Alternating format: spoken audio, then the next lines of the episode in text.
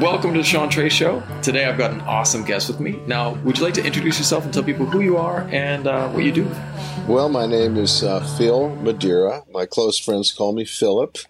Um, I'm 69 years old, and I, for the last 12 years, uh, my most public gig has probably been playing uh, keyboard and accordion and uh, and guitar for uh, a singer named Emmylou Harris, Nice. who is iconic in the folk Americana uh, world, and and but I've also probably made my major living as a songwriter Yeah. until the bottom dropped out of that. You know, you can get your songs f- for free now.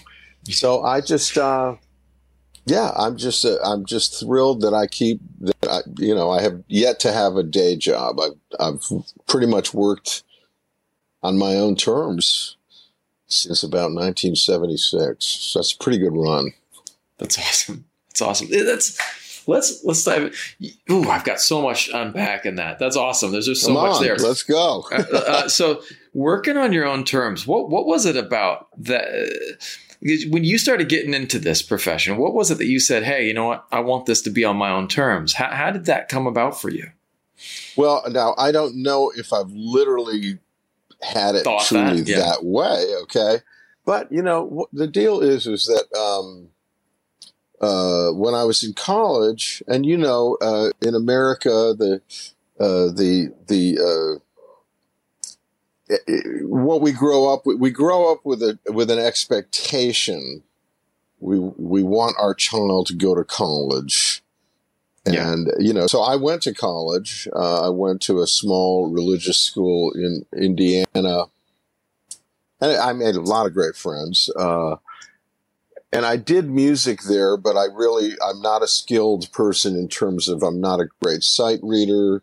Uh, if you take music theory at a small college with a small music department, it's going to be choral theory. It's not going to relate to pop Mhm. music or rock or certainly not blues. And so I was an art major because I'm a pretty good painter, you know, and, uh, it's awesome but I wound up meeting someone when I was in college. I went to a concert that I didn't want to go to. And not only did I did I not plan on going to the concert, neither did I plan on going to the sound check, but my friend was my college buddy who actually died about 2 years ago. He was so Hmm. obsessed with seeing this uh, contemporary Christian musician play. Was guitar player. I don't know how many of uh, the people watching would know his name, but his name is uh, Phil Keaggy, and he, you know, he was um, excellent guitar player.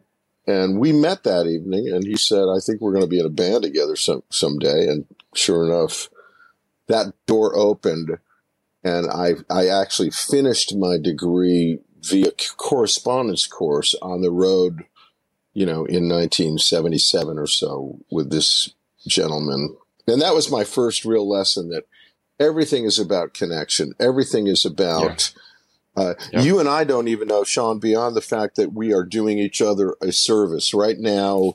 yeah Uh, we're helping each other out. And I'm grateful, by the way, you, to be on your show. Uh, you need guests on your show. So, you know, it's always one hand scratching another or whatever. But it's all about connections. And so Yeah. I look back at that very first connection via a friend, a friend who yeah knew this guitar player. And uh, there's no such thing as a self-made person. Uh, 100% 100% if you could go back in time to a younger version of yourself what advice would you give your younger your younger self not changing things but what Yeah. advice would you give yourself Hmm. Um, I might. I don't. I don't really. I don't really know. Um, I mean, I guess I. I you know, it's kind of like in my case, I had to I, the whatever lessons I've learned. You know, I wish I had learned them sooner. I just don't have any regrets. So it's like hard to Mhm. know, but, um, well, I guess, you know, I, I probably the same advice that, that, I mean, I did pay attention to my dreams, you know, so, but that's kind of Mhm. my advice. Pay attention to your dreams. And, like um, um, maybe, uh, you know, there's a personality system called the Enneagram. I don't know if you're familiar with the Enneagram. My friend always talks about this. I'm not so familiar. My friend always talks about it, so I need to look it up after tonight. It's it's E N N E A Enneagram, Mhm. and it's fascinating. It's a it's a personality system, and I um I you know I I and it's an ancient system, by the way. Uh, it's been around Okay. for a long time, but I think I would have said maybe, hey. Because somebody approached me with that for okay, I'm I'm running on ten percent now. So um, anyway, uh, but somebody approached me years ago. Actually, the guy I hiked with today, like probably 20 years ago, he was talking about the Enneagram. And I, I hated being type, you know, typecast. I want to Yeah. be an individual. So I don't want to be, I don't want someone saying, you're a seven, you know. yeah, but yeah, now, now that I've actually looked at, you know, I, I wish I had paid attention to that sort of stuff because I would have known then. Here's how you, Philip, react. Uh, this is how you react when you are surprised by something that's not great.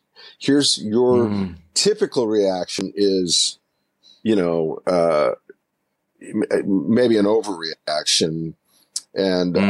um, and so I it's just some wisdom like that. Uh, I, I I wish I had.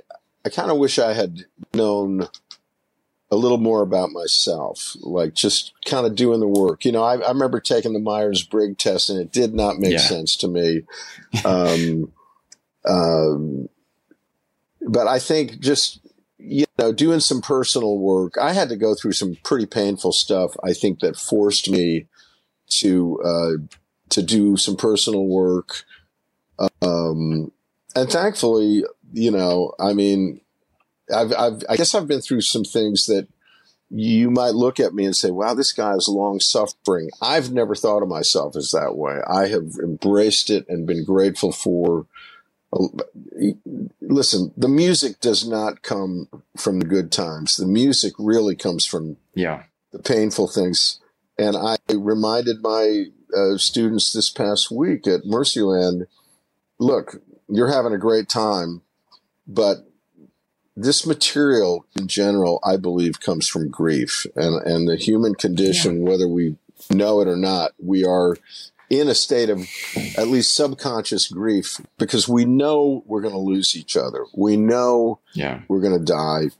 And, um, and so I think just being in touch with that sort of reality and embracing and accepting and actually, uh, I think, I think the people who know me best would tell you that I'm exceedingly grateful in the worst of circumstances. I actually uh, have been able to be grateful for those for the for the very thing that I should be cursing. I'm grateful Yeah. for it because I believe I'm being taught something. I also know, just from a selfish standpoint, it's it's going to contribute to the music, you know. Right. And uh, For sure, man. yeah, That's some that's some deep wisdom there. Well, brother, I wanted to say this has been this has been a masterclass in in life and thought.